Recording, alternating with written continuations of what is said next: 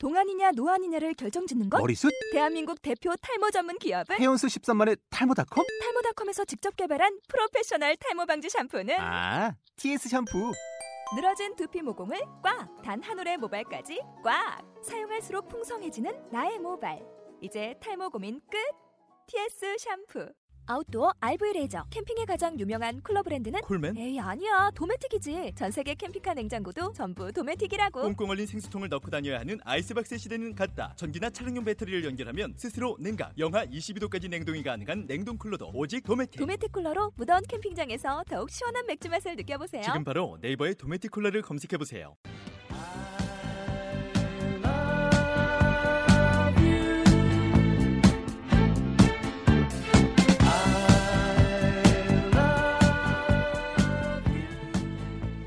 수치심을 느끼는 것은 썩 즐거운 경험은 아니죠. 특히나 좋아하는 사람 앞에서는 우리는 꼭 멋지고 예쁜 모습만 보여주고 싶습니다. 그런데 왜 우리는 이렇게 모자랄까요?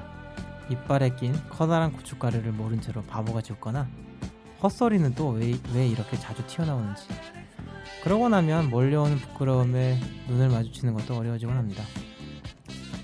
인간의 욕심은 끝이 없고 같은 실수를 반복한다는 유행어처럼 우리는 계속 실수를 반복하고 밤에 이불을 차겠죠. 이 바보 같은 굴레를 언제쯤 벗어던질 수 있을까요?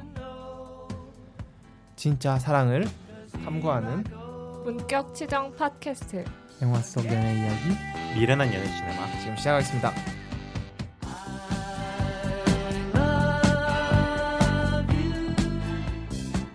반갑습니다.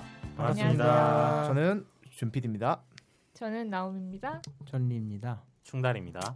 지난번에는 자기 소개를 안 했던 것 같은데 네, 그러네요. 음 그런가요? 네. 네, 통일성 없는 게 저의 매력이라고 생각해요. 그러죠. 그 로빈 윌리엄스가 사망했다는 소식이 나왔어요. 그 영화 팬으로서 참 안타까운 소식인데 그런 의미에서 로빈 윌리엄스를 한번 추모하는 의미로 로- 각자 좋아하는 로빈 윌- 윌리엄스 작품을 한번 이야기해 보는 게 어떨까요? 어떤 연기를 좋아하세요? 제일 좋아하시나요? 로빈 윌리엄스 작품 중에? 뭐 워낙 많지만 저 같은 경우는 굿 윌 헌팅이 제일 좋았어요. 음, 아카데미를 처음으로 탔죠. 그걸로. 네. 네.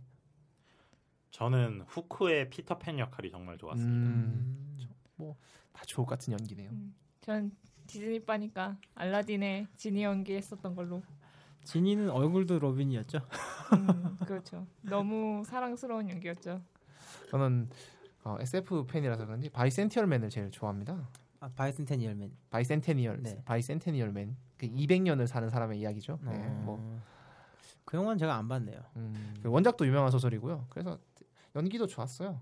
사실 저는 로빈 윌리엄스를 막 그렇게 엄청 좋아하는 배우는 또 아니다 보니까는 그냥 돌아가시다 말을 듣고 조금 놀래긴 했지만 약간 납득도 되는 부분이 사실 좀 있는 게 그분의 연기나 이런 걸 봤을 때 우는 걸 보면은 그러니까 웃는 모습이 되게 좀 페이소스 가 살았다고 해야 되나? 약간 슬프면서도 슬프게 웃는 느낌이 좀 있었거든요. 어딘가 모르게 약간 광대 웃음 같은 맞아요, 그런 네. 느낌이 좀 있었죠. 그렇지만 뭐 그 사람에 대한 호불호를 제거하고 보더라도 자살이라는 자체가 엄청나게 충격적이고 그리고 그 사람이 워낙 많은 영화를 했었고 사실 이제 20, 30대에 지금 영화를 많이 보시는 분들이면 누구나 그분의 작품이 기억 속에 하나씩은 음. 남아 있기 때문에 특히 그렇기 어렸- 때문에 주만지. 주- 어렸을 적 영화.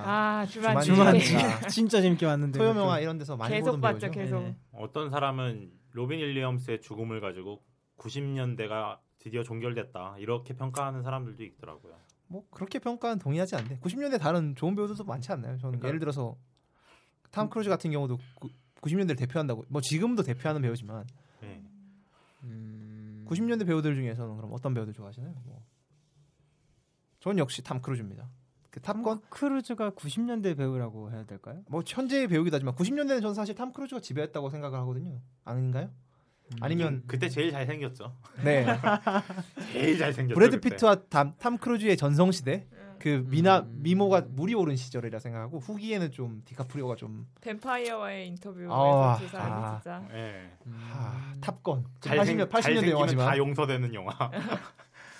저는 사실 조니 뎁이라던가 브래드 피트 쪽을 더 좋아해서 음. 그리고 약간 90년대에서는 조금 벗어날지도 모르겠지만은 전 조지 클루니를 진짜 좋아하거든요. 아, 조지 클루니는 근데 90년대 빛을 본 배우는 아닌 것 같은데. 오히려 2000 오션스 11 예. 이런 게 나오면서부터 빛을 본 배우가 아닐까요?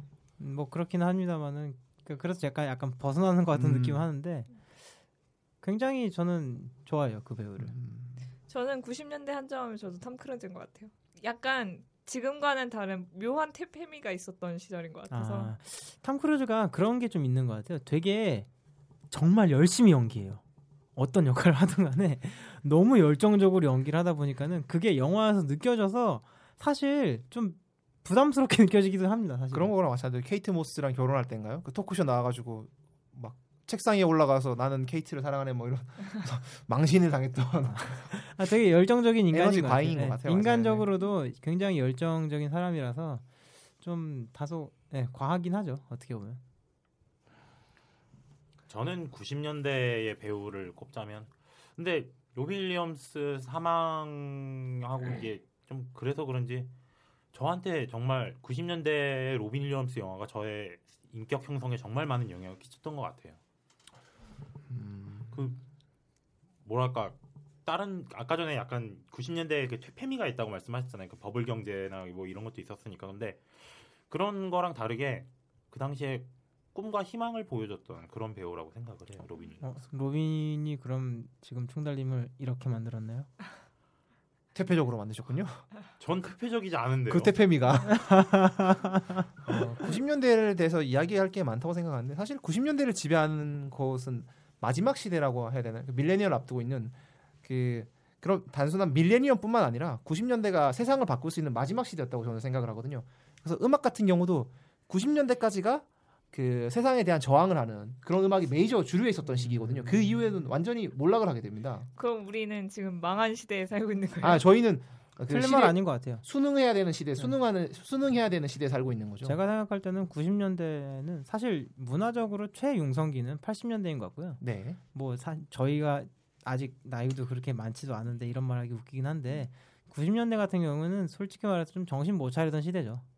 어디로 가야 될지 80년대에 그 엄청난 이 축적된 부를 어떻게 사용할지도 모르고 어, 어떤 식으로 어디 어디에 돈을 써야 될지도 모르는 상태에서 정신 못 차리고 막 이것저것 하다가 말도 안 되는 물건들이 많이 나오기도 하고 그런 시대였던 것 같아요 사실 90년대는 네, 그런 의미에서 좀 치기 어리다고 해야 되나요? 그 로빈 윌리엄스 같이 약간 성숙하거나 아니면 약간 동네 착한 아저씨 같은 배우보다는 저는 90년대를 대표하는 배우라고 하면 치기가 있어야 된다는 거죠. 이거 한데 이렇게 동네 건달 같은 맛이 있는 배우. 그 뭐 톰 크루즈가 그렇게까지 건달 맛이 있는 배우는 아니지만 그 젊은 시절의 톰 크루즈는 뭐 안 되는 게 없죠. 그런 의미에서 우리나라의 90년대 대표하는 배우는 역시 정우성 씨겠군요. 맞죠. 네, 비트의 비트의 비트의 정우성이죠. 네. 그 명대사 뭐였죠? 기억이 안 나네 갑자기. 뭐 태양은 없다에 나오는 네. 이정재 같이 이정재가 아, 맞습니다. 나온 뭐 네. 이정재 정우성의 투톱이라고 볼 수 있죠. 뭐. 음, 치기 면에서는 네 이 정도로 하고요. 그 저희가 한 가지 더 이야기해 보려고 하는데 하반기 아까 저희가 기대 영화를 잠깐 녹 하반기에 개봉하는 영화들을 저희가 녹음 전에 한번 살펴봤는데 그 저희의 대답은 똑같더라고요. 모두 네 명 다 제일 기대하는 영화로 인터스텔라입니다. 크리스토퍼 놀란의 신작이죠. 네, 사실 올해는 인터스텔라가 이제 끝맺음을 한다고 봐야 될 것 같아요. 10월이면 올해 영화 시장 끝난 것 같습니다. 보통 영화를 너무 많이 기대하면 그 기대감 때문에 영화를 어, 보러 가서 실망하는 경우가 있는데 이분은 달라요. 이 영화는 기대를 해도 실망을 안 할 것 같은 네. 기분이 들어요. 그러니까 이 이분 논란 이 논란 누님은 절대 실망시키지 않아요. 어떤 기대라도 그 이상을 보여주는 분이십니다. 아 근데 전 놀란한테 실망한 적 있어요. 라이즈에 모두 다 실- 많이 실망하시지 않으셨을까요? 아니 라이즈는 실망하려다가 그냥 뭐 이 정도면 봐주지 뭐. 어떤 거 그럼 실망 실망하셨나요? 아 저는 인썸니아에서 되게 아. 실망했어요. 아, 하필이면 로빈 윌리엄스가 나온 영화인데 그 정도까지는 아닌 것 같은데. 저 네. 같은 경우는 그 약간 좀 놀란을 되게 또 좋아하는 것도 있다 보니까는 좀 치사한 게 얼마 전에 그 트랜센던스였나요? 그거를 되게 실망을 하고 아니야 이건 제작이니까 다른 거야 이러면서 좀 도망을 아, 맞아요. 제작은 달라요. 제작은 달라요. 그걸로 논란을 폄하하면 안 돼요. 감독과 제작은 분리해서 보는 걸로. 그 이번에 그 해무의 제작이 봉준호. 봉준호죠. 그러니까 저도 사실 뭐 기대 안 합니다. 근데 그 소용역차도 박찬욱이 뒤에서 그렇게 아. 했었는데. 그럼 감독이 봉준호인데요. 뭐 둘이 뭐. 음, 다른 또 기대 영화가 뭐 있었죠? 저희가 이야기했던 것 중에 타짜투를 준 PD님 말씀 주셨죠. 아 맞죠. 타짜투는 어떻게 생각하세요? 저는 탑이 나온 정말- 시점에서 아니 이건 저는 아니야. 저는 탑보다 탑보다 사실 감독이 좀 더 강형철 네, 감독입니다. 불안해요. 저 예상 하나 하는데 타짜 2 개봉하면은 그 한 줄 평에 이런 거 분명 나옵니다. R2B 리턴 투 고스톱 이거 분명 나옵니다.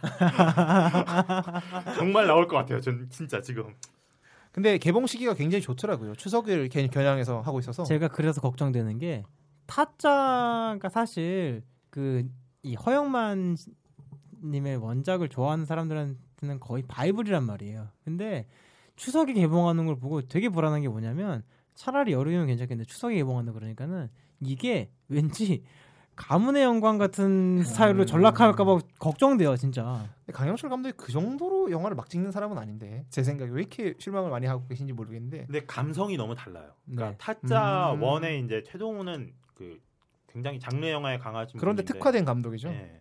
그래서 그 거기 왜 영화 대사도 있잖아요. 싸늘하다. 그 싸늘한 그 감정이 살아있는 영화였는데 써니의 감독이 그런 싸늘함, 비수 같은 감정을 그려낼 수 있을까? 타짜는 좀 냉철하고 되게 어떤 면에서는 잔악함도 약간 있어야 되거든요. 그 영화에는. 근데 강영철이 과연 그런 결을 살릴 수 있을까라는 걱정이 좀 돼요. 도박이라는 소재가 그렇잖아요. 인간의 멋지고 좋은 면모보다는 약간 저열한 면을. 네 그런 부분들을 보여줘야 되는데 이분의 전작들이 별로 그런 게 없다 보니까 과속 스캔들이라던가. 네. 네, 알겠습니다. 저는 그래도 한번 기대해 보려고 합니다. 예고편이 이게 잘 나왔더라고요. 신세경 씨 때문에 기대하시는 거예요? 아니요, 아니요. 아니요. 저는 이하늬 씨 때문에 기대하죠. 저를 너무 우습게 보시는 것 같아요. 그 아유, 예고편 예고편 마지막 대사가 되게 기대하게 만들긴 하더라고요. 벗고 칩시다. 벗 벗고. 근데 그게 지금 타, 네. 타짜 2그 타짜 팬들한테 오리지널 만화 팬들한테는 굉장히 중요한 요소예요. 그게. 맞습니다. 왜냐면 벗고 치지 않으면은 그 영화가. 예, 마지막 마지막 시퀀스가 아예 의미가 없는 장면이 맞아, 돼버리거든요. 그게 타짜 팬으로서 하시는 이야기인가요? 아니면 다른 팬 다른 팬으로서 하시는 이야기인가요? 타짜 팬으로서 하는 말입니다. 전둘 타짜를 답니다. 둘 답니다, 마 제가 봤을 둘 때. 답니다.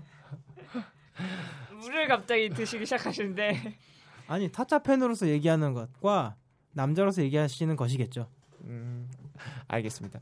저희가 하나 하나 더 이야기했는데 뭐 또 다른 기대작이 있었나요? 그런 데이비- 식으로 그냥 이걸 다 인정하고 넘어가 버리시면 어떡합니까? 아, 뭐 이야기 할 만큼 할 만큼 한 것 같아요. 할 만큼 했고 다음 작품 뭐였죠? 또 얘기. 그 데이빗 핀처의 새 신작이 개봉한다고 알려져 있죠? 예. 제, 제목이 뭐였 뭐였나요? 그 아무도 없다던가 그죠? 나 나를 나를 아 나를 찾아줘. 네 나를 찾아줘.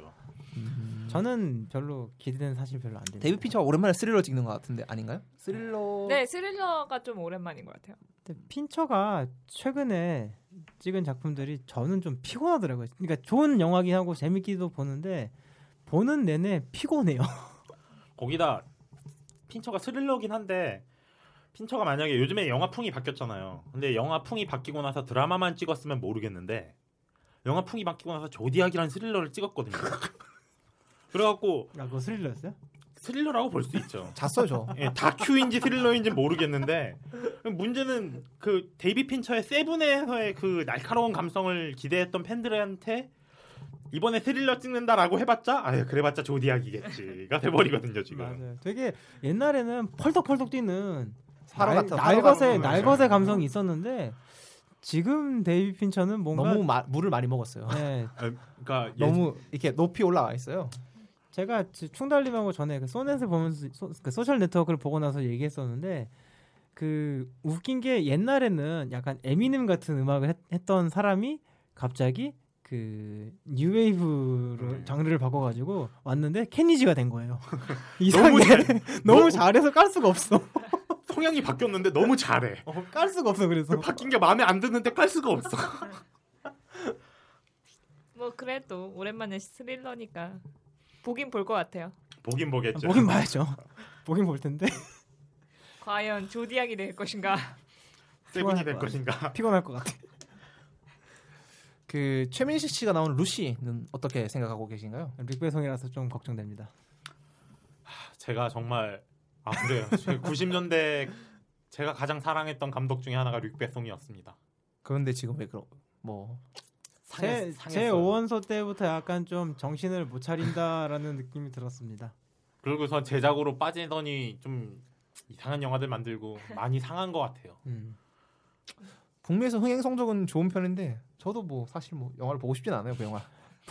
그 흥행이 그 스칼렛 요한슨 덕분이 아닐까 좀 생각이 됐는데 영화 플롯 자체가 굉장히 엉성하게 느껴지지 않나요? 뭐 납, 납치가 됐는데 갑자기 초능력을 얻고 어, 그, 그 엉성함에 한번 걸어보고 아, 저는 음. 보려고. 음, 알겠습니다. 저는 예고편을 그 강남역 큰 전광판에서 우연히 봤는데 이건 그냥 먼치킨물인 것 같아가지고 어 맞아요 비슷해요. 네.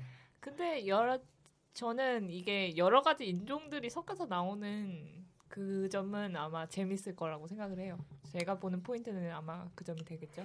그왜 예전에 릭베송이 택시라는 영화였던가요? 거기서 이제 한국인 비하 막 이런 게 음, 택시가 아니야 뭐였더라?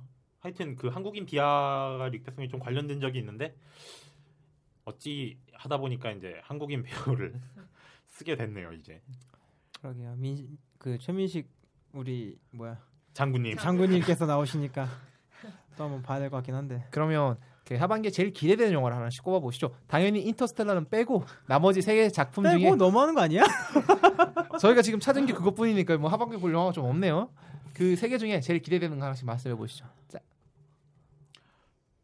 전 데이빗 핀처의 나를 찾아줘를 좀 기대하고 싶네요. 그래도 워낙에 포스가 있으니까 뭔가 나올 것 같아요. 동감이에요. 나를 찾아줘. 아 이 사람들 왜 재미가 없네요 안, 이분들 참. 안답게 저는 루시 같은 거 뽑으면 재밌겠다. 참. 저는 남자답게 타짜를 기대합니다. 저도 타짜가 타짜를 좀 더 기대해 보겠습니다. 남자니까요. 제일 한국에서 제일 흥행할 것 같아요. 그리고 벚꽃 칩시다.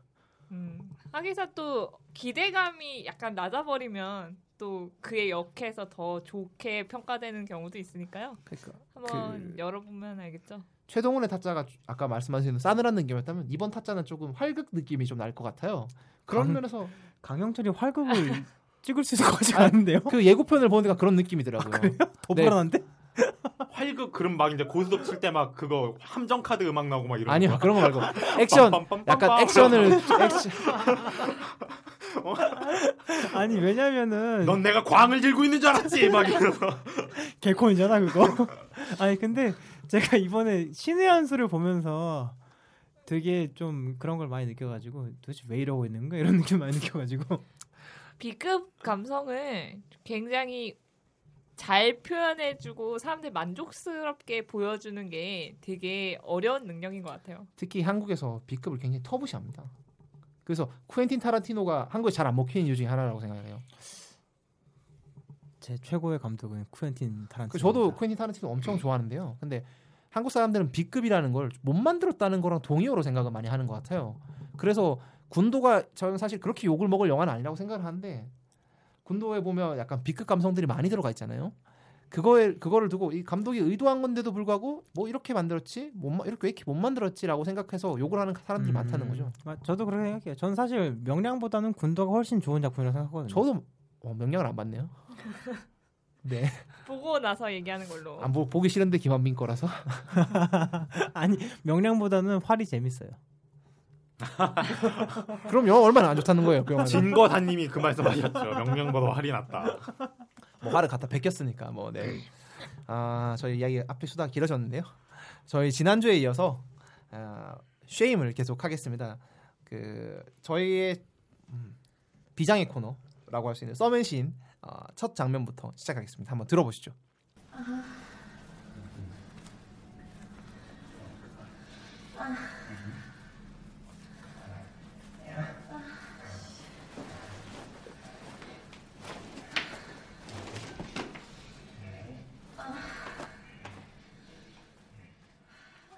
이 장면은 CC와 CC가 브랜드 내 상사인 데이비드와 섹스를 하는 것을 뭐 직접 보여주지는 않고 그거를 이제 방 밖에서 브랜드니 그 소리를 들으면서 괴로워하는 장면인데요. 이 장면에서 이제 여동생인데 여동생이 그 데이비드라는 사람이 그렇게 좋은 사람이 아니에요. 그 맨날 여자한테 찝쩍거리는 게 낙인 사람인데 그 사람하고 그렇게 막 그러고 있는데 브랜든은 그거를 이렇게 밖에서 막 괴로워하고 있다가 에라 모르겠다 그래버리고 그냥 밖으로 조깅을 하러 나가버리 도망쳐 버리거든요. 전 이 장면에서 아, 뭐랄까 좀 관계라는 관계를 위해서 내가 어디까지 해야 되나? 라는 생각을 좀 고민을 해봤어요. 그 순간에서 브랜든이 여동생이 잘못된 관계를 지금 하고 있는데 심지어 데이비드는 유부남이잖아요. 그래서 잘못된 관계를 지금 시작하고 있는데 그거를 말려야 되는 걸까요? 말리면 안 되는 걸까요? 말릴 권한이 있을까요? 없을까요? 당연히 말려야죠. 당연히 말려야 전 당연히 말려야 된다고 생각을 하는데 그 영화 속에서는 좀 다른 결이 좀 다르 말씀하신 거랑 좀 결이 다르다고 예, 생각해요. 결이 좀 다르긴 하죠. 그 당연히 여동생이 잘못된 길로 이끌고 있, 이- 그 누가 봐도 잘못된 길이잖아요. 무- 유부남과 관계를 맺는 거는 그게 뭐 저 어떤 도덕적인 그 다름이 다름이 여부가 아니라 유부남이랑 관계를 맺는 건 당연히 잘못됐죠. 그 유부남이 그 다른 자식이 있으니까. 어 그런데 브랜드는 뛰쳐나간 중요한 이유는 뭐냐면 그 브랜드는 섹스를 그런 식으로 하는 걸 참지를 못하는 사람이에요. 그러니까 섹스라는 게 어떻게 보면 그 CC라는 거 누군가와 기대기 위해서 누군가의 사랑을 얻기 위해서 섹스를 하는 거잖아요. 근데 브랜드는 한 번도 그렇게 사- 섹스를 해본 적이 없는 거죠. 그렇죠. 그러니까 그 장면에서 그런 섹스의 다른 용법을 견딜 수가 없어서 뛰쳐나가는 거죠. 그게 여동생이라서 뛰쳐나간 게 아니라는 거죠. 제 말은. 예, 저도 그 영화적인 맥락으로서는 그게 맞아요. 음. 근데 제가 이 장면을 꼽은 이유는 만약에 이런 상황일 때, 그러니까 어떤 연애적인 입장에서 봤을 때 우리가 다른 사람의 개인적 영역을 어디까지 침범할 수 있을까? 뭐 이런 고민을 해봐서 이걸 꼽았거든요. 그러니까 영화적 내러티브와는 조금 거리가 있긴 한데 아, 네. 그런 고민에서 한번 꼽아봤어요. 저는 거기서 브랜든이 CC한테 참견할 권리가 충분히 있다고 생각을 하는 게 일단 브랜드는 CC와 데이비드한테 사적인 공간을 아주 심각하게 침범당했습니다. 집, 내 집인데. 내 집인데 아니 정말 그냥 내 집이고 자식이고 간에 뭐 홈쉐어를 하든 간에 하더라도 옆방에서 누군가가 관계를 갖고 있다? 이건 되게 불편한 거거든요. 내 집에 내 침대예요. 게다가. 네, 근데 내 집에 내 침대에서 내 상사가 내 동생이랑 섹스를 한다? 이거는 말이 안 돼요, 사실. 그러니까 돈이 없나 호텔이라도 가지 좀 그런 네, 생각을 했거든요. 그냥 꺼져라고 할 수 있어요, 그 자리에서도 사실은. 조깅 갔다 와서 시트를 걷어버리죠. 그러니까 데이비 성인이라 아그 마이클 패스벤더 성인이라니까 성인. 성 그러니까 있을 수가 없는 일이잖아, 사실은. 저는 자기가 소중하게 생각하는 사람이기 때문에 그 상황에서 개입을 하고 싶다라고 생각을 하거든요. 근데 여기에서는 개입을 안 한 이유는 굉장히 복잡다단한 이유였기 때문이라고 생각을 하는데 만약에 이것이 나의 상황이고 어떤 나의 소중한 사람이 이런 위험한 관계를 시작하려고 그래. 보따리 싸들고 다니면서 말릴걸요? 저는 그렇게 생각해요.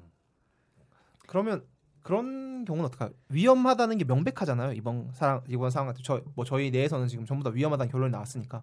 그럼 그참 반이 어- 오가는 그런 줄다리기 그줄 위에서 이렇게 아슬아슬하게 줄을 타는 연애를 시작하려고 하는 동생 또는 그 가족에게 조언을 해주 해줘야 될까요? 우리는 말려야 돼. 뭐 우리가 의견이 다르다고 해서 그 사람 말리는 게 정당한 행위일까요? 저는 그냥 그 사람의 상황에 따라 다르다고 생각하는데 경우에 따라서는 이런 경우도 있겠죠. 일단 한번 대어봐라. 이런 경우도 있을 것 같아요. 저도 정확히 저거랑 동감하는데 일단 한번 되어보면 예. 옆에서 백날 얘기해도 네. 소용없어요. 한번 당해봐야지.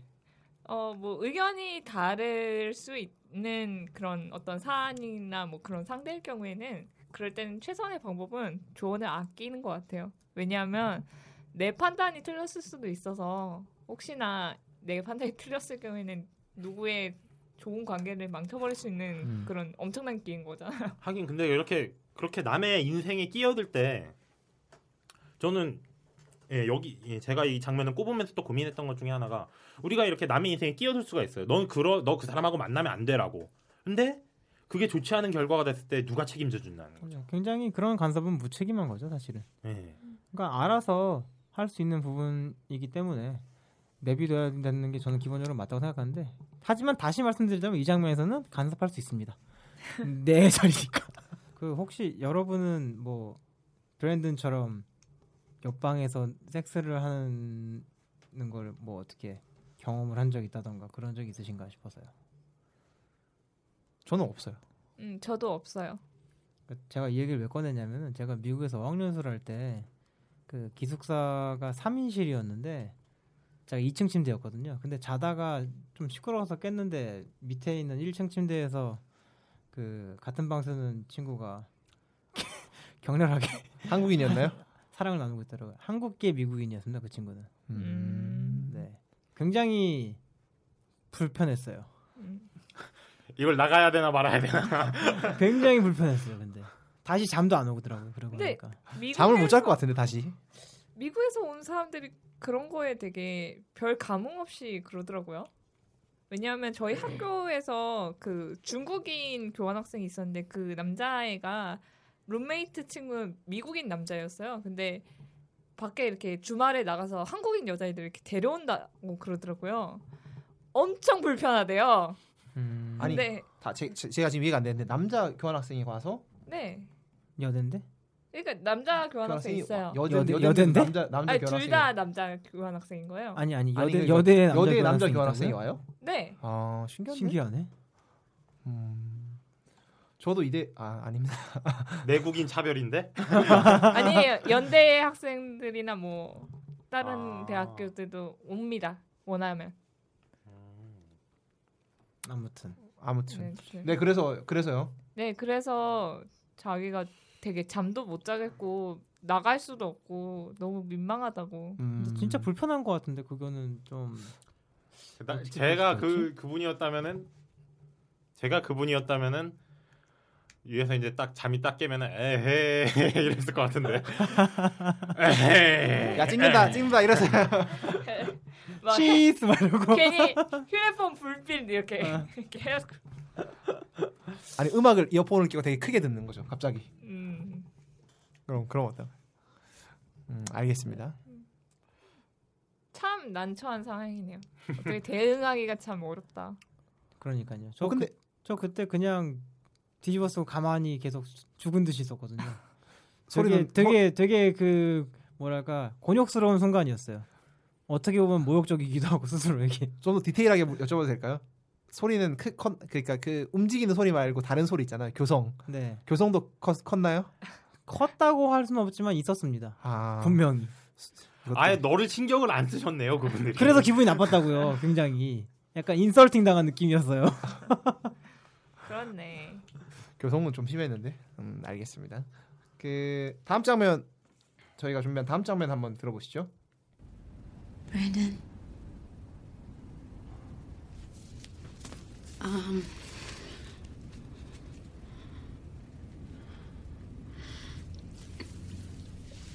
No, it's cool. It's okay. Should I go? Sure. 네, 여기에서 브랜든이 아마 영화에서 최초이자 마지막으로 지속적인 관계를 시도했던 메리안과 호텔방에 가서 성관계를 하려고 하는 장면인데요.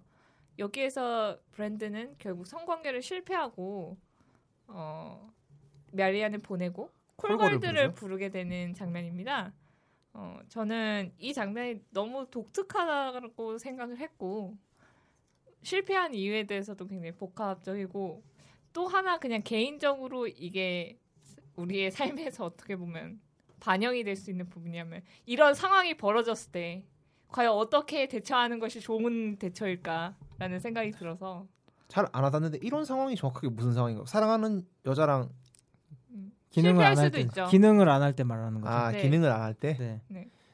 왜냐면은 그 본인의 의사와는 다르게 움직이는 친구잖아요. 내 말을 안 들어 얘는. 우리 우리 말을 듣는 친구들이 아니잖아요. 네, 이 친구들이. 충분히 그럴 수 있다라는 생각이 들어요. 음. 이게 남자 쪽에서도 그럴 수 있고 여자도 이렇게 관계를 하려다가 안 되겠다 싶은 순간이 올 수 있잖아요.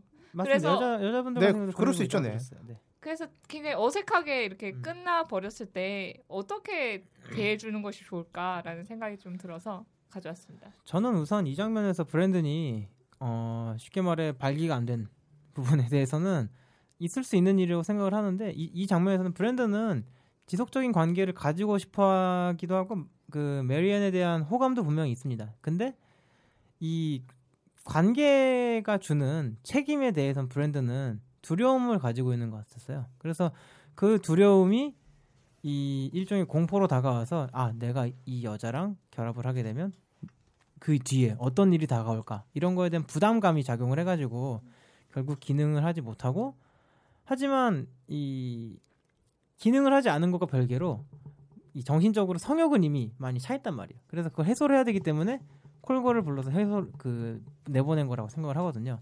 근데 저는 그 여- 이 장면 그 콜걸을 부르는 장면 되게 시- 좀 신경이 쓰였던 게 콜걸하고도 할 때도 별로 사정한 것 같지 않아가지고 그냥 그냥 본인 체력이 떨어져가지고 뒤로 물러난 듯한 느낌이 좀 들어서 그게 되게 신기했거든요. 그 콜걸을 불렀을 때 또 특이한 점이 메리앤가는 그 정상적인 소통을 못 했잖아요. 그렇죠. 그랬는데 그 소통을 할 수 없는 존재인 콜걸을 불러놓고서는 소통을 하려고 또 시도를 해요. 뭐 좀 마실래?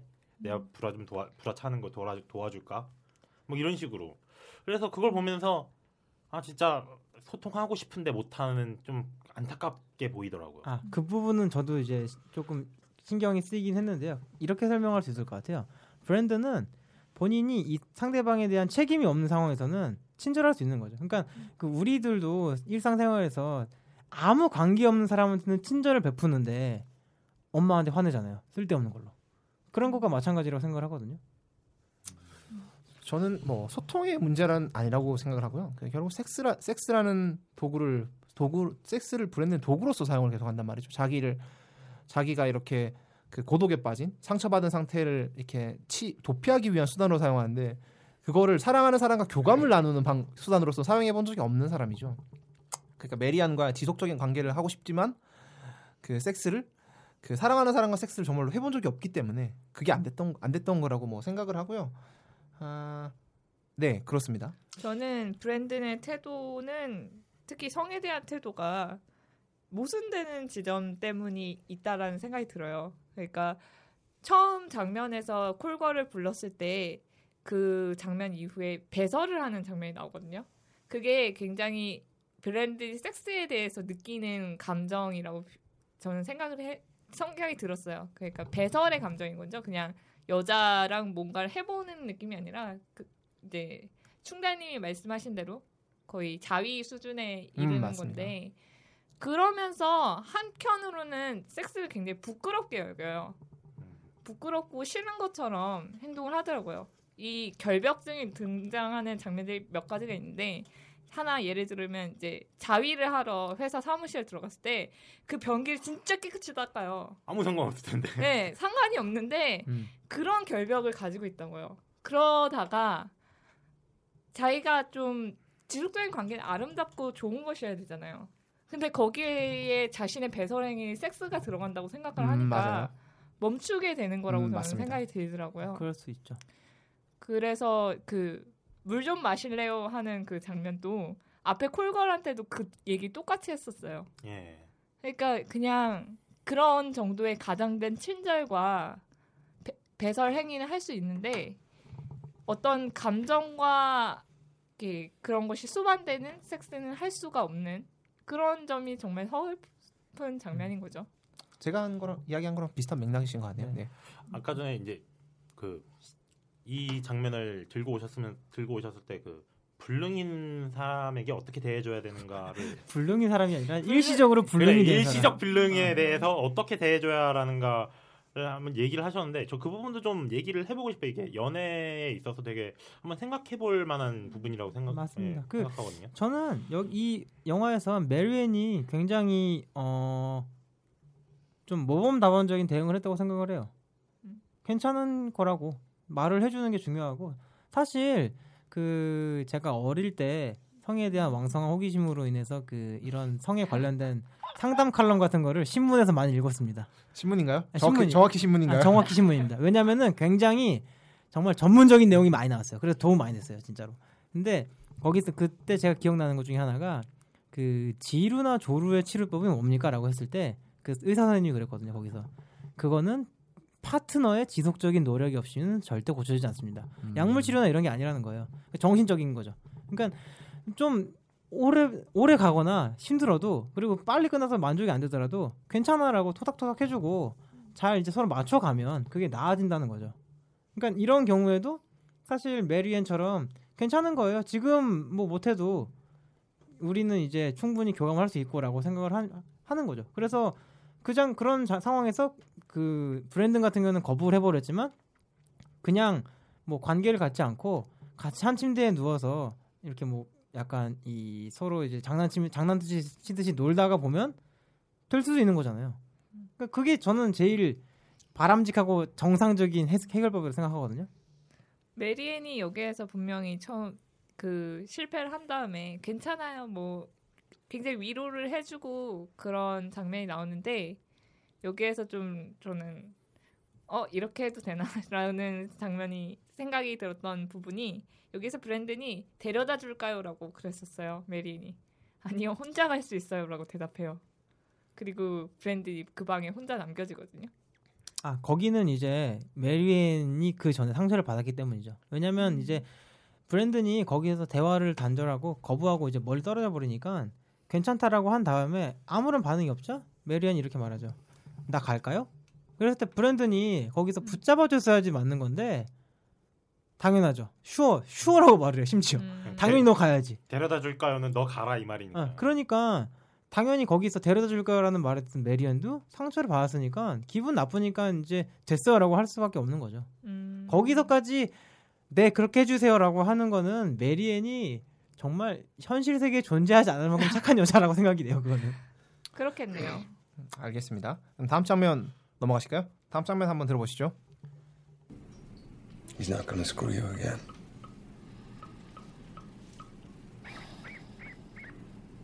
You left a message, didn't you?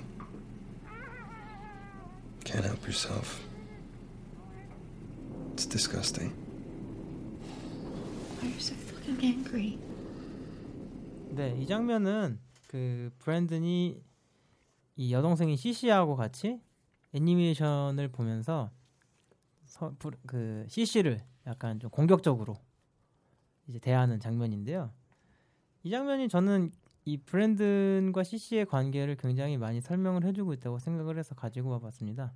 이 두 애니메이션이 사용됐다는 것보다 시작해가지고 굉장히 이 장면에서 둘 사이에 공유하고 있는 어린 시절의 좀 아픈 기억이랄까 이런 걸 암시하고 있다는 생각이 들었고 그런 면에서 이제 이 두 사람이 한쪽은 관계에 너무 집착을 하고 한쪽은 관계 없는 섹스에만 너무 집착을 하는 형태로 좀 뭐랄까 잘못 자라버린 두 어른이 묘사가 되고 있다고 생각을 하는데 이 장면 되게 재밌는 게 브랜드는 CC를 향해서 공격적으로 말을 하고 있지만 스스로에 대해서 말을 하고 있는 것 같기도 해요.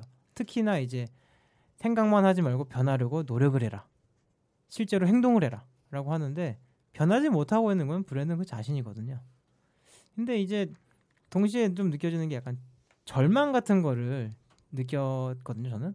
근데 이럴 때 나라면 어떨까? 우리라면 어떨까에 대해서 조금 얘기를 해보고 싶었습니다. 이런 변하고 싶은데 변할 수 없는 나를 바라볼 때. 바꾸고 싶으신 게 어떤 게 있으신가요? 개인적으로 그러면. 전 살 좀 빼고 싶네요.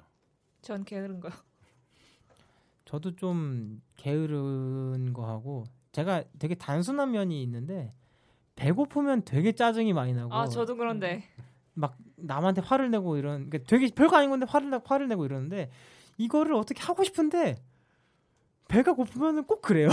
그거는 근데 해결할 수 있잖아요.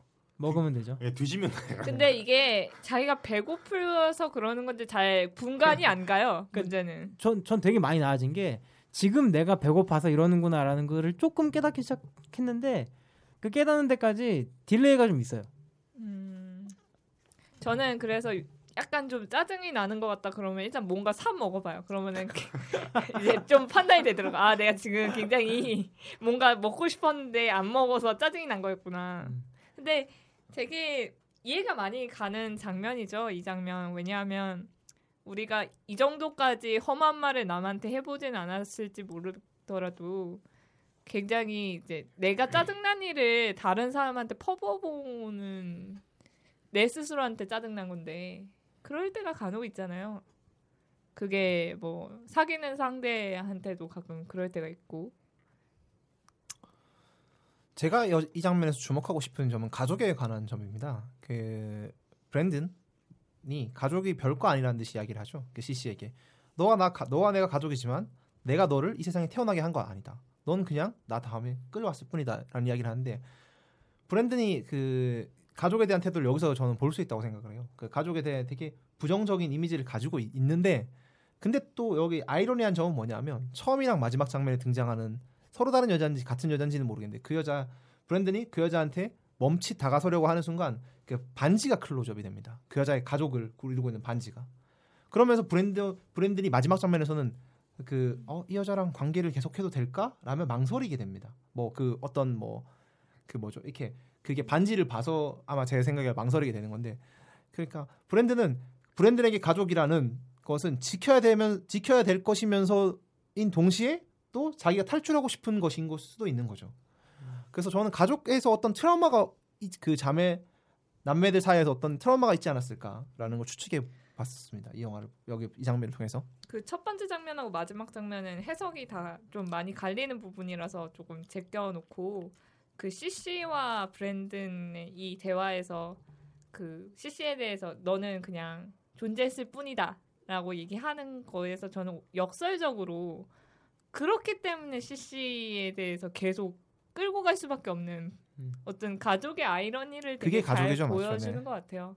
아무리 실, 뭐 싫고 짜증나는 부분이 내 마음에 있더라도 우리는 그 아이러니하게 출생이라는 걸로 연결되어 있는 그런 관계성 브랜든이 다 끊어내고 싶지만 결국에는 못 끊어내는 그런 존재 라는. 점이 참 잘 드러난 것 같아요. 브랜든이 이 영화에서 꾸준히 묘사되는 게 그 사회적으로 맺어지는 관계 자체를 거부하고 어떤 면에서는 스스로에 대한 관계도 좀 거부하고 싶은 모습을 보이는데 이 브랜든이 어쩔 수 없이 못, 못 벗어나고 있는 성욕 본능 같은 성욕과 마찬가지로 CC와의 관계도 본능적으로 이거를 거, 끊어낼 수가 없는 관계인 거잖아요. 그런 부분이 되게 이 장면에서 잘 묘사가 된 것 같아요. 아 다음 장 아, 알겠습니다. 여기까지 이야기하시고요. 다음 장면은 제가 들고 온 장면입니다. Brandon, it's Sissy. I really need to talk to you. Please, will you pick up the fucking phone?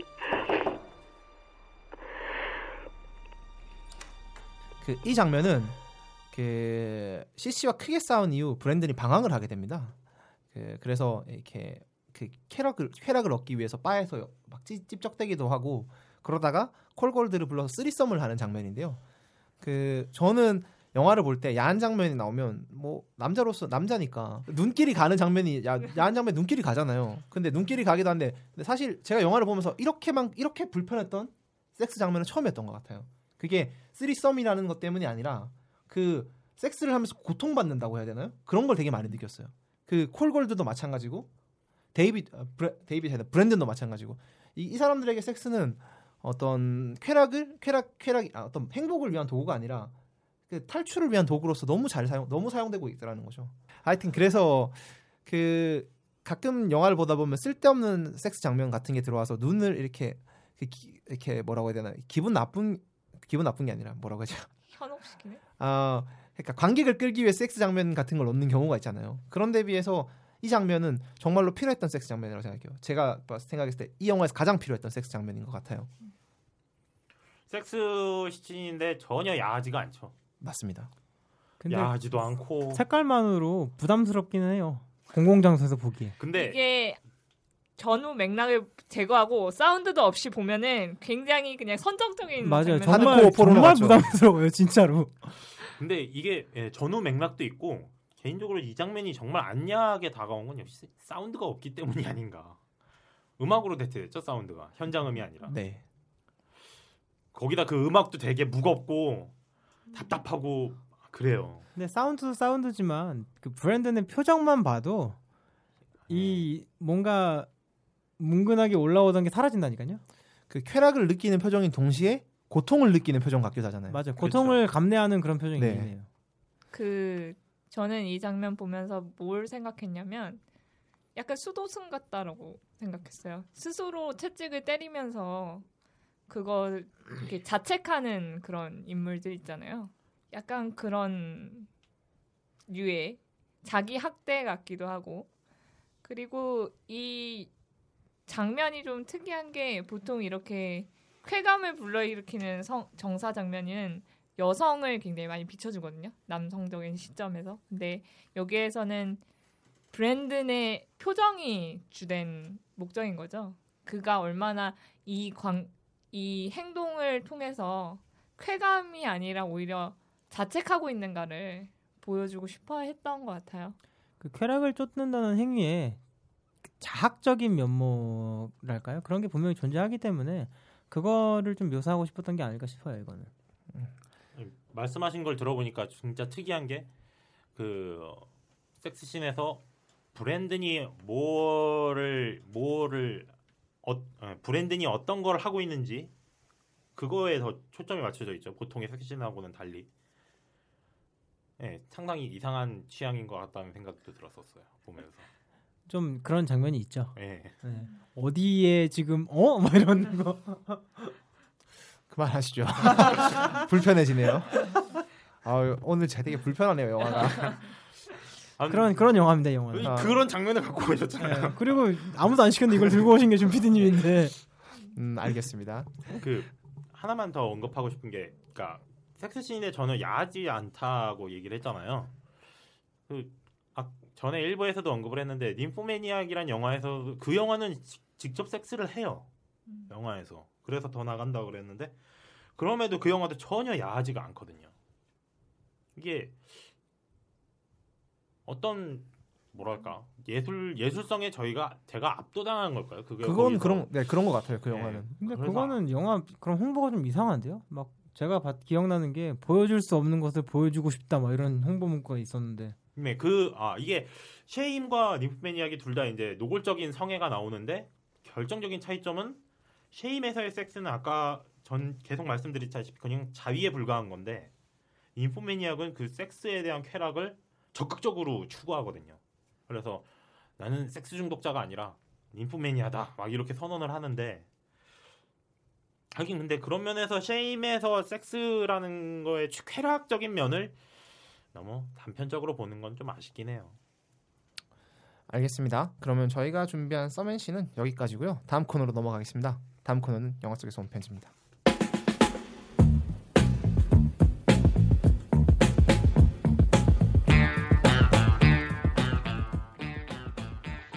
안녕하세요. 저는 잘생긴 남자친구와 뉴욕에서 살고 있는 여자 회사원 앤입니다. 제 남자친구는 매너도 좋고 지적이며 회사에서도 인정받는 좋은 남자입니다. 그런데 잠자리를 가지면서 저희 사이에 작은 문제가 생겼어요. 자세히 말씀드릴 순 없지만 제 남자친구가 조금 이상한 섹스 취향을 가지고 있는 것 같습니다. 이상한 비디오를 함께 보자고 한다거나 가끔은 도구를 가져와 이걸 써보자고 하기도 하고요. 관계 중에 아무 말 없이 욕을 하거나 저를 때리기도 합니다. 저 이 남자를 계속 만나도 될까요?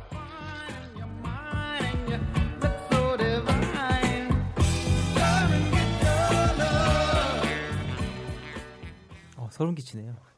네카마 전문. 어, 진짜 깜짝 놀랐네 지금 순간적으로. 소름이 쫙 끼치는데. 내가 하면서도 어. 아유 박살. 모니터링 꼭 하세요. 예. 제가 잘 편집해 드릴게요.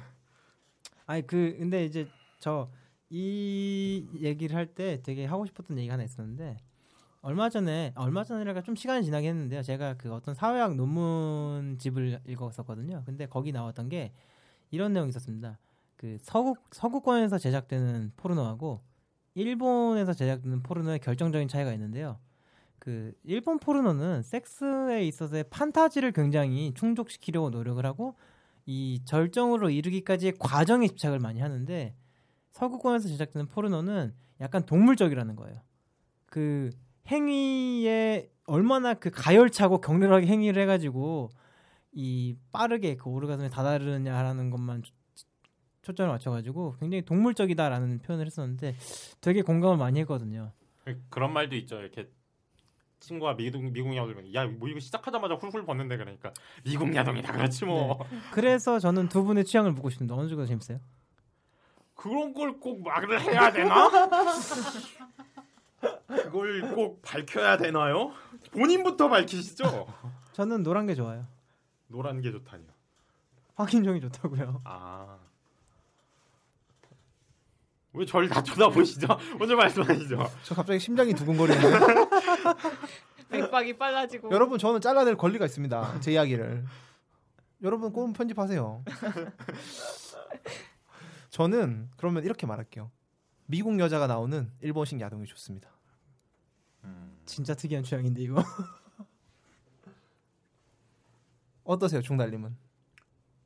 어 저는 그냥 구, 구분 없이 봐요. 뭐 생각해서 뭐 이걸 찾아본다거나 어, 뭐 그렇진 않는 것 같아요. 그냥 아니, 포르노 사회 평등주의 뭐 이런 거. 네, 뭘 이걸 내가 꼭 뭐 어떤 여 이, 만포르노 평등주의.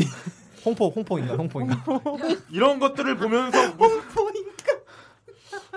이런 것들을 보면서 무슨 취향을 고려한다거나 이러고 아니, 싶진 잠깐- 않네요. 제가 제가 이 얘기를 왜 서두에 꺼내냐면요.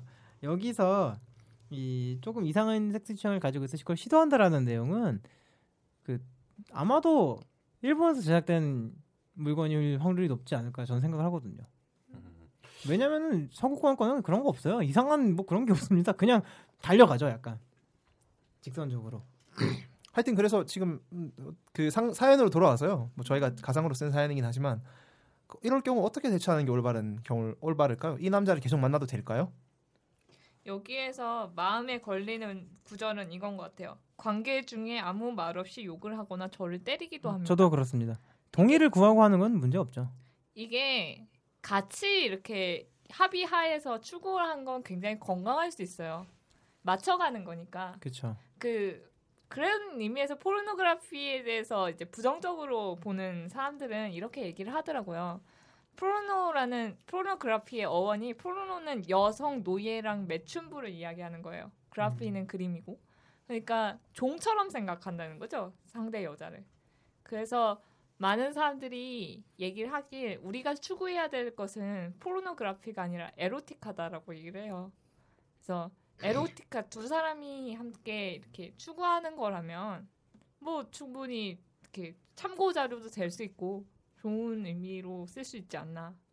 그러니까 섹스 판타지라는 게 꼭 남성들에게만 허용된 게 아니잖아요. 여자들도 분명히 어떤 종류의 그 섹스 판타지가 있을 것이고 그거에 대한 취향이 있을 거란 말이에요. 그거를 서로 공유하고 우리가 조금 더 나은 즐거운 생활을 위해서 뭐 공유하고 이제 우리 이런 걸 해볼까라고 하는 건 모르겠는데 갑자기 말없이 막 패 갑자기 이 이건 이상한 거죠. 그러니까 정말로 이 섹스도 그 예, 지난 지지난 하였나요? 충달님이 전 되게 좋은 말을 해주다 생각하는 게 섹스도 하나의 커뮤니케이션의 일종이란 거죠.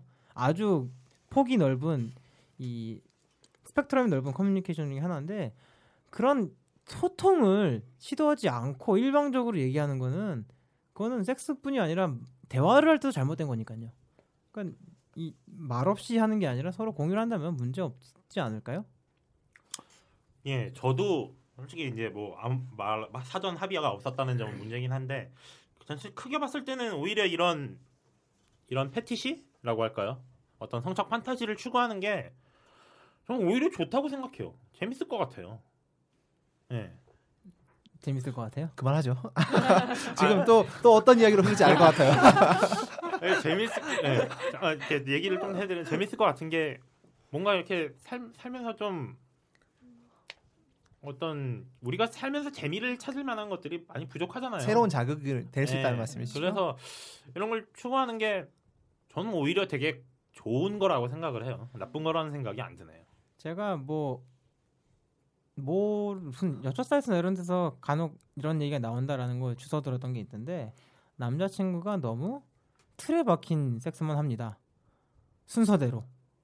자세도 순서대로 취하고 그래서 끝납니다. 이렇게, 이렇게 심심해요. 라고 하는 얘기를 여자분들이 하는 것도 어디서 주워 들었기 때문에, 그거는 사실 남자로서도 그건 뭐랄까, 직무유기죠. 너무 그렇게 틀에 박힌 걸 한다는 거. 아니요, 전 직무일기가 아니라 여자분이 그렇게 생각하시면 남자친구한테 당당하게 얘기를 해야 돼요. 아, 너 맨날 똑같은데 심심하다고.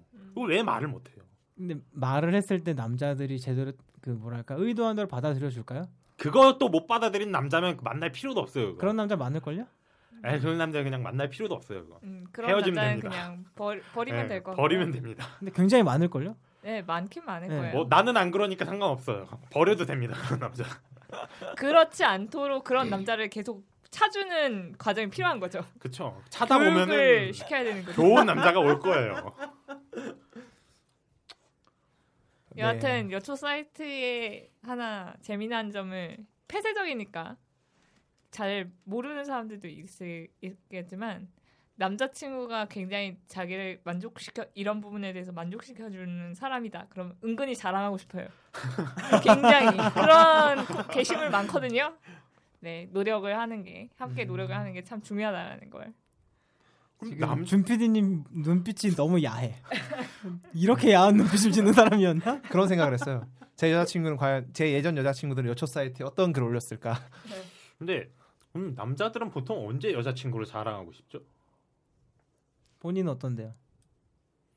전 항상 정말 정말 너무 의식해서 하는 발언 같지 않아요? 여자친구를 제 의식해서. 생각도 그래요. 이 여자친구분 이거 들은 게 너무 튀어나잖아요 지금. 근데 저번에 내가 여자친구 자랑하니까 당신들이 막 되게 힐난했잖아. 뭐 탕해보다 예쁘다고요? 솔직히 그건 아니잖아요. 왜 왜요? 본인한테 그럴 수 있죠. 아 그래 추천날님한테 그럴 수 있죠. 음. 뭐 그렇지만 저는 뭐 안받안 뵀지만 이 정도 말을 할 수 있어. 탕해보다 예쁘지 제가 봤을 때 예쁘진 않을 거예요. 어, 탕해 다음으로 지구상에서 예쁘다고 뭐 그 정도 할게요. 당신한테는 그렇게 안 예뻐도 돼요. 그러면 그러면 더 곤란해. 당신한테 그러면 그게 더 곤란해. 그게 더 곤란해. 언제 자랑하고 싶으세요? 아, 저 같은 경우는 제 여자친구가 제가 어, 어, 여러 가지 형태로 사실 사랑을 표현하겠죠. 근데 그런 거를 저한테 충분히 감사할 줄 알 때, 고마워해 줄 때 저는 그런 걸 자랑하고 싶더라고요. 이런 사소한 거여도 내 여자친구는 되게 나한테 고마워해 준다. 음, 저는 저를 위해 그 뭔가 큰 게 아니라 작은 제가 자유롭게 할 수 있는 공간을 마련해 줬을 때 시간을 마련해 줬을 때 날 귀찮게 하지 않을 때란 말이잖아요. 아니 그거. 그게 아- 그게 아니라요. 여보 여보 나 여보 나날 내비둘 때. 여보 나 친정 좀 갔다 올게 그러면 요시 이거잖아. 뭐네 뭐 그렇다고 하죠. 네. 저 방금 이제 그 존님 말씀 때문에 하나 좀 언급하고 싶은 게 여자분들이 좀 생각해 주셨으면 하는 게 남자들이 진짜 많이 기뻐하거나 여자 친구를 사랑스럽다고 여길 때가 그거예요. 자기가 뭔가 노력한 거, 자기가 남자 친구가 나를 위해서 노력한 거를 아주 사소한 노력이라도 그걸 보면은 아주 오바를 해서 칭찬을 해줘 보세요. 그럼 남자들이 정말 좋아합니다. 맞아요. 그거는 진짜 고래를 춤추게 하는 거 이상일 거예요. 네, 정말로요. 어머 나를 위해서 빨대를 꽂아준 거야. 요렇게 나 요런 식으로 진짜 말도 안 되는 것 같지만 이런 거 해주면 정말 남자들 좋아합니다. 네, 제, 제가 약간 하나 단편적인 걸 말씀드리면은 제가 약간 습관적으로 그 커피숍에서 빨대를 꽂을 때 그 빨대 이제 종이에 쌓이잖아요. 그끝 부분을 남기고 뜯은 다음에 꽂아서 갖다 줘요. 근데 뭐, 네. 그거를 되게 막 센스 있다고 칭찬해주고 이러면 너무 좋더라고 그게. 누구나 근데 여자도 마찬가지인 것 같아요. 근데 다들 포인트가 다르니까 못 잡는 경우가 많으니까 자 양쪽한테 필요한 건 관찰력인 것 같네요. 관찰력. 예, 그 반대로 이제 여자분에게 칭찬을 할 때는 그런 거 있어요. 여자분이 오늘 이, 오늘 나를 만나러 오기 위해서 엄청나게 공을 들였을 거예요. 뭔가 그걸 캐치해서 칭찬해주면 여자분들 정말 좋아합니다. 알겠습니다. 여러분들의 연애 강의 잘 들었고요. 저희가 오늘 준비한 이야기는 여기까지입니다. 저희가 마, 마칠 때 항상 하는 게 있죠. 그 영화 영화 속에서 얻을 수 있는 사랑의 교훈을 한 마디씩 해볼까 합니다. 먼저 존니님께서 한번 해주시죠. 아, 근데 저 같은 경우는 뭐 충달님한테 들었던 내용을 좀 뺏는 것도 죄송하긴 한데 저는 섹스도 소통의 일종이다라고 말하고 싶어요. 존니 존니님 끝나셨고요. 그 나오미님 말씀해 주시죠. 저는 자기가 파괴되는 걸 두려워하면 안 된다라는 얘기를 해야 될 것 같아요. 여기서 브랜든이 보여주는 태도를 보여주면 결국에는 내가 내 인생에 누군가가 들어오는 게 너무너무 무서운 사람이거든요. 그런데 누군가가 들어오고 내가 바뀌는 거에 대해서 어, 어느 정도 받아들여야 하는 부분들이 확실히 있다는 생각이 듣고 그건 마치 CC가 갑자기 진문을 따고 들어온 것처럼 급작스러울 수 있는데 그런 것들에 대해서 너무 불쾌하게 여기거나 그렇게 여기지 않았으면 좋겠어요. 춘달님 해주세요. 예, 전 쉐임을 보면서 예, 용기 있는 사람이 사랑을 얻습니다. 여러분 이렇게 연애를 시작하거나 누군가 이렇게 소통과 관계를 시작할 때 겁내지 마세요. 그 사람 사귀다가 잘 안 된다고 죽지 않아요. 이 브랜든처럼 브랜든이 뭐 거절을 두려워하든지 아니면 그 소통 자체에 뭐 책임감을 두려워하든지 정확히 뭐를 두려워하는지 는 모르겠지만 이렇게 두려워만 해서는 아무것도 안 돼요. 그냥 부딪히고 일단 뚫어보고 연결해 보면은 뭐 죽이 되든 밥이 되든 뭔가 나오거든요. 근데 그게 잘못됐다 하더라도 우리의 인생이 크게 무너지지 않습니다. 여러분 용기를 내서 뭐든지 한번 사랑을 한번 부딪혀 봐줬으면 좋겠어요. 어, 제 영화평은 제 마지막 한 줄 교훈은 이렇습니다. 그 여러분들이 힘들다고 해서 어떤 쾌락, 섹스나 뭐 마약 그런 술 같은 것들이 여러분들의 쾌락을 여러 아 여러분들의 그 고통을 없애주지 않습니다. 인간은 원래 고독하고 외로운 존재라는 이야기를 많이 하죠. 그런 고독과 외로움을 없애기 위해선 우리는 다른 인간들에게 기대야 되는 법입니다. 그러니까 어, 길어져 말이 길어졌는데 요약을 하면 쾌락 대신 다른 인간과의 관계를 통해서 상처를 회복하자 정도 될 것 같습니다. 그 저희 다음 주에 다룰 영화는 캡틴 아메리카 윈터 솔저입니다. 어, 좀 웃으시는 분도 계신데요. 뭐 이런 영화를 한 번쯤 꼭 다뤄보고 싶었습니다. 저는. 재밌는 영화예요. 그런데 뭐 저희 컨셉이 연애 시네마니까요. 뭐 거기 어울릴까는 연애 하잖아요. 뭐 거기에서 하기도 하죠. 네. 네, 히로인이 둘이나 나옵니다. 썸도 막 이렇게 되게 썸을 되게 묘하게 네. 타요. 영화 속에 보면. 그 할머니하고 젊은 여자하고 그리고 아주 그냥 이러쿵저러쿵 막 젊은 여자도 두 명이 나옵니다. 뭐야 바람둥이야? 이게 무슨 잘생겼잖아. 어? 잘생겼잖아. 그렇지. 영화 자체도 꽤 잘 만든 블록버스터니까요. 어, 다음 주에 저희 방송을 들으실 때 그 같이 한번 듣, 영화를 먼저 보고 음, 저희 걸 들으시면 더 재밌을 것 같습니다. 음, 메일 소개 한번 더 해주세요. 저희가 Silly Love Song 아니 Silly Love Cinema 네. 저희 메일 주소는 Silly Love Cinema gmail.com이고요. 여러분의 고민이라든가 아니면 뭐 피드백 같은 것도 받고 있으니까 제발 참여해 주셨으면 좋겠어요. 제발 부탁드립니다. 절박해지고 있어. 제발. 어 대체 언제까지 메일이 안 올 것인가? 한 20회까지 안 오는 거 아니에요? 우리 우리도 가상 우선- 고민이 아니라 진짜 고민을 상담해 주고 싶어요. 우선 서로 마차 친구부터 되십시다. 아, 알겠습니다. 그 다음 주에 말씀하신 대로 어, 저희가 말한 대로 다음 주는 캡틴 아메리카 윈터 솔저고요. 다음 주에 뵙겠습니다. 감사합니다. 감사합니다. 감사합니다. Be